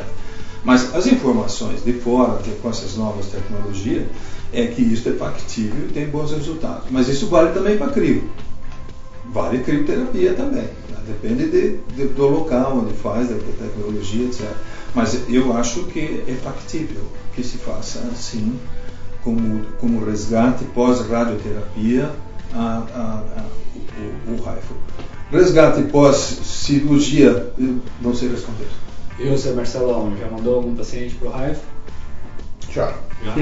Não nessa situação, eu tenho 2 pacientes com tratamento primário que fizeram RAIFO. Câncer de próstata de risco intermediário favorável, um nódulozinho pequeno, periférico, colômbio do esfíncter, muito preocupados com a questão de função sexual, exposto prós e contras, eles optaram por RAIFO.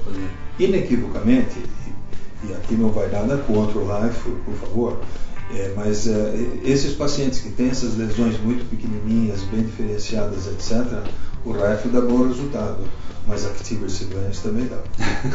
Mas era Vision 7. Depende do protocolo, né? Bom, acho que a gente conseguiu abordar e fazer esse episódio bastante construtivo. Construir um conhecimento muito legal e agradeço a todos a participação, a disposição. Eu sei que é difícil às vezes largar o consultório, tem gente que tá até atrasada aqui, né? Mas eu fico muito feliz e agradeço muito a participação de todos vocês e gostaria de me despedir dos nossos ouvintes e fica o convite para o próximo episódio aí, onde a gente vai abordar o RAIFO para o tratamento do câncer de próstata e destrinchar um pouco mais desse método de tratamento que a gente tem tido disponível aqui na cidade. Bom, acho que é isso. Vejo vocês no próximo episódio. Um abraço. Obrigado. Muito obrigado.